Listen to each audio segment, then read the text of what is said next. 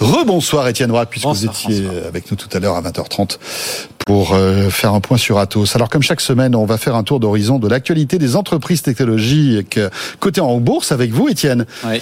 Et période compliquée pour un géant de l'informatique, HP. HP, qu'on ne présente plus, qui a publié ses ventes moins 20% les ventes hein, quand même pour HP euh, au quatrième trimestre. Alors inflation, ralentissement de la conso, puis il y avait eu aussi un, un boom après euh, euh, la pandémie. Hein, forcément, avec le télétravail, vous avez acheté un ordinateur, une imprimante, vous n'avez pas racheté une imprimante tous les mois. voilà. Donc forcément, il y a un ralentissement des ventes, moins 20% au quatrième trimestre.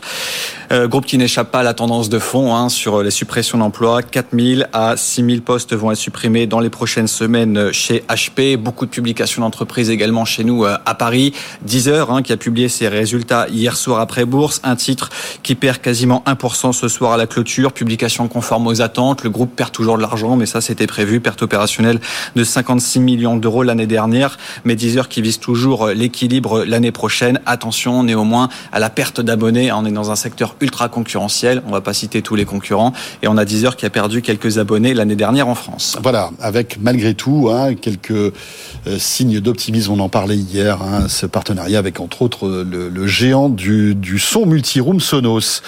Et puis Bois Concept qui était avec nous mardi dernier d'ailleurs. Hein. Étienne, vous aviez eu du nez, dites-moi. Euh, Bois Concept qui a annoncé un chiffre d'affaires record. Je ne savais rien.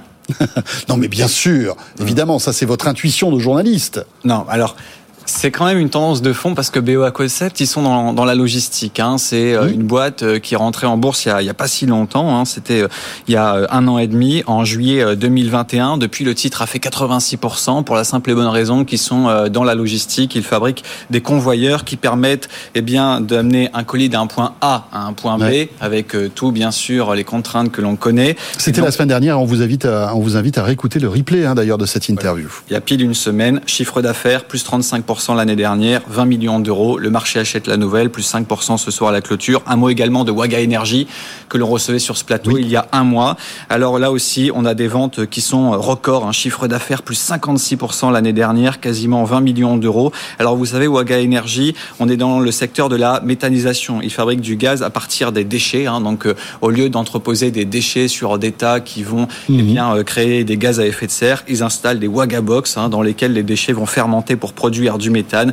Et avec euh, la hausse euh, des cours du gaz, ça c'était pas prévu l'année dernière avec bien sûr le conflit euh, en Ukraine, on a un chiffre d'affaires qui explose et de plus en plus de sociétés qui font appel à Waga Energy. Sept nouveaux contrats ont été décrochés, titre plus 8% depuis son IPO en octobre 2021. Voilà, tous les indicateurs sont au vert, sans mauvais jeu de mots.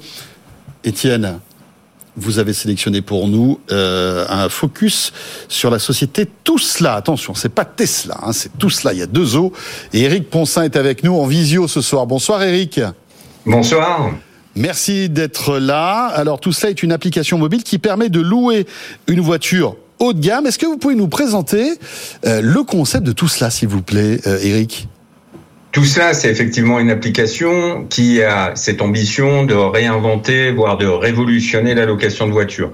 La location de voitures euh, traditionnelle, vous la connaissez, c'est un passage obligé par une agence qui n'est pas toujours ouverte d'ailleurs aux heures où vous avez besoin euh, d'un véhicule. C'est souvent, euh, ce sont souvent des démarches un petit peu longues au comptoir pour valider, même si vous êtes un utilisateur fréquent, votre permis de conduire, votre carte d'identité. Et puis ensuite, on vous donne une clé d'une voiture qui est généralement pas celle que vous avez euh, sélectionnée sur le site internet, euh, avec laquelle vous pouvez partir quelques 30 euh, voire une heure euh, plus tard. Tout cela au travers d'une digitalisation total du parcours client, euh, mais également des éléments du back-office, euh, permet de réserver sa voiture sur l'application. Cette application qui va vous permettre également de prendre la voiture, d'effectuer l'état des lieux et de partir en quelques minutes. Donc en fait, vous numérisez le parcours client en quelque sorte au maximum et enlevez tous les points de friction qui sont les files d'attente, enfin tous ces trucs-là, tous ces, tous ces longs moments que l'on attend quand on loue une voiture, c'est ça? Alors c'est tout à fait ça, mais pas que, parce que tout cela euh, tient une promesse qu'aucun autre loueur ne tient, traditionnelle, c'est que la voiture que vous avez louée, la voiture que vous aurez, une gamme de voitures plutôt premium, très bien équipée, une gamme constituée des marques Mercedes, BMW, Tesla, Peugeot également et peut-être bientôt d'autres marques. Alors vous avez une croissance très rapide, hein. vous avez publié il y a quelques jours vos ventes qui ont quasiment fait x2 l'année dernière. Pour cet été, vous prévoyez quasiment 1200 véhicules dans votre flotte. Comment aujourd'hui on, gère cette croissance, sachant qu'on fait x2 quasiment à chaque fois? C'est la promesse qu'on a fait à nos actionnaires lors de l'IPO, c'était de doubler euh, le chiffre d'affaires euh, tous les ans. On a clôturé effectivement 2022 avec une croissance de, de 90%. On entend faire aussi bien, voire mieux euh, sur l'année 2023. C'est avant tout plus de voitures, en flotte, donc un doublement de la flotte pour la porter à 1200, et puis également plus de clients pour pour conduire nos jolies voitures. Sachant que ça n'a pas été évident pour le secteur de la location de voitures avec les pénuries de, semi-conducteurs. Il y a eu beaucoup de retard euh, dans, les livraisons. Mais vous dites, euh, l'année dernière, on a été plutôt épargné par rapport à, certains acteurs. Comment vous avez fait pour euh, trouver des véhicules, surtout haut de gamme, dans un contexte où on a des délais de livraison de plusieurs mois, plusieurs semaines? Alors on se bat tous les jours pour pour que les constructeurs respectent leur plan de livraison.